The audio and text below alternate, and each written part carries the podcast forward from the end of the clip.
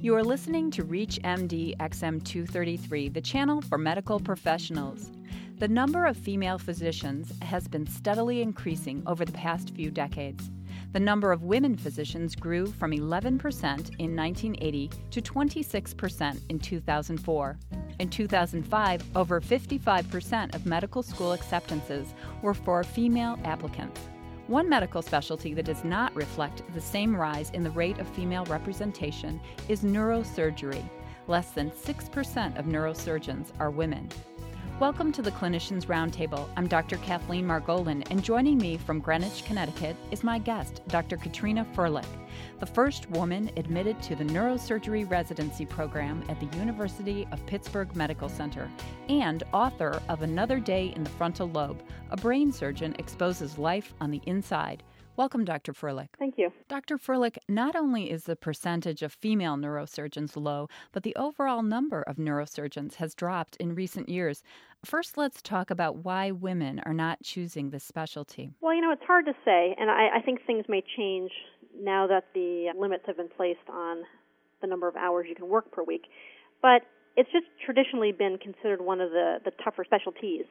And tough in terms of the residency, tough in terms of your life even after residency. And so I think that does make some women shy away from it for all sorts of reasons family reasons, lifestyle reasons. That's just been the traditional thought. What are the myths and realities about life as a female neurosurgeon? Well, the reality is that when you're out in practice, you do have some control over your life, and you have control in terms of which hospital you choose to practice at. You have control over uh, your partners, who you work with, and so it's different from when you're a resident. As a resident, you, you have very little control. As a fully fledged neurosurgeon out in practice, there, there's much more control, and so that makes it easier to, to deal with the specialty. And I think uh, people have to keep that in mind and, and see the light at the end of the tunnel. That you can tailor your practice to some degree. Do you know how many female neurosurgeons there are? Well, it is roughly 5% of the entire field. There's about roughly 4,000. The number depends on whether you consider board certified versus board eligible. There's a couple little details there, but roughly 4,000, maybe 4,500, and about 5% are women, so that's about 200, 250 or so. So it is a, a pretty small number. You know, like I said, I think that might grow slowly over time, but it's still low. What was it like for you to be the first female resident in your program? It's funny. It wasn't as big of a deal as people probably expect. I was really treated like one of the guys, and I didn't really think about the fact on a daily basis that I was a woman in a male dominated specialty. People just accepted me for who I was, and I got the job done, and I didn't feel different, luckily, in any way. Now, I was the butt of a few harmless jokes. You know, whenever we would do spine surgery, and, and if one of the guys had difficulty bending one of the one of the titanium rods, the attending would say, "Do we need to call Katrina in here for this?" You know, that was a real blow to the ego. But luckily, it was those sorts of light-hearted sorts of jokes, and I never felt like I was the butt of serious discrimination or anything anything severe like that. That's different, obviously, from my predecessors who would have been a generation ago. But luckily, the way has been paved, I think, for women in neurosurgery. What kinds of responses has your gender or your age triggered in colleagues and patients? The funny thing is that age is a bigger deal, I think, than gender out in practice. When you're a resident, all the residents look pretty young, and the patients know, oh, that's a resident, that's not my real doctor, but it's a trainee. And so looking young isn't a real problem. Now, out in practice, I'm the surgeon, people do question because I, I tend, people have told me I look a little bit younger than my, my age, which is not a good thing, even though most of the women would die for that. It's not a good thing as a surgeon. I have to always answer to the fact that, well, I, I am experienced. I've I've done this operation a number of times. This is not my, you know, I'm not a trainee, and I have to kind of explain the situation to patients who walk in the room and, and their first question is, wait a minute, how old are you? They'll actually say that as the first question. So I have to get over that a bit. And they don't say, oh, you're a woman. They say, oh, how old are you? That's usually the stumbling block. It'll be interesting as you age when that's maybe no longer the first thing that people notice because it's probably would be a lot less politically correct to point out that you're a woman than to say, gee, you, you look young. You promised yourself as you began your training that you would not become a bitter female surgeon. I said that because as I was going through my training, I didn't have that many role models as a woman in neurosurgery. And, and so my role models were, you know, the men who were my mentors, and that was perfectly fine. I did come across a few women who were older who had maybe been surgeons for, for 20 years and who did seem to have this bitterness. And for some reason, it really struck me and almost scared me. And I, I vowed, you know, if I ever get to that point, I'm either changing careers or I, you know, I have to do a serious reappraisal of what I'm doing because I'm not going to go through my career being bitter about it. And you know, in retrospect, that's not just a male-female phenomenon. I have plenty of people I know who are bitter male surgeons. So I don't want to give the impression that it's just just a, a woman thing, but it does affect me more, more when I see a woman who is, you know, very accomplished in her field but very bitter and probably just worn out and it just makes me think, you know, I want to I want to prevent that from happening to myself. If you've just joined us, you're listening to Reach MD XM233, the channel for medical professionals. I'm Dr. Kathleen Margolin, and my guest is Dr. Katrina Firlik, author of Another Day in the Frontal Lobe: A Brain Surgeon Exposes Life on the Inside. Dr. Firlik, the professional organization Women in Neurosurgery is organizing a mentoring program to match students with practicing female neurosurgeons, as well as a virtual mentor on their website. How important do you think a female mentor could be? I think it's an outstanding idea. I know about that program and I think it's it's a great great idea. I think it would be important because a lot of women have the obvious question of how to raise a family in a surgical specialty and it's not as easy for a man to answer that question. And so I think for that main reason, that's why this mentoring program would, would be helpful. You know, from, from a professional standpoint, you know, how to get a job, what kind of specialty to go into, what's, you know, subspecialty within neurosurgery, that can be easily answered by either a man or a woman. I don't think that's a gender related question. But blending family with, with work, I mean, that's the age old question that almost any female professional has, not just in surgery, but it would be nice to get advice from a from an older woman in, in the field. You certainly did not have a female mentor as you were the first female resident in your program. Do you think it made a difference and how important is the mentor relationship to the student neurosurgeon? Going through my training, I had some incredible mentors and the thing I would caution anyone on is there's not going to be one person who's the perfect mentor.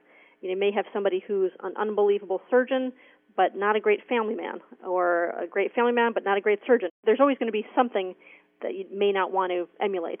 And so you have to kind of pick and choose what qualities you like in different people. And so I don't think there is a perfect mentor, at least I've never come across one, and you have to find out, you know, what qualities you like and create your own blend for your own career that's another piece of advice I have for people. Don't expect to find the perfect mentor. That may happen, you might get lucky, but if not, pick and choose from from a whole bunch of people. Mm-hmm.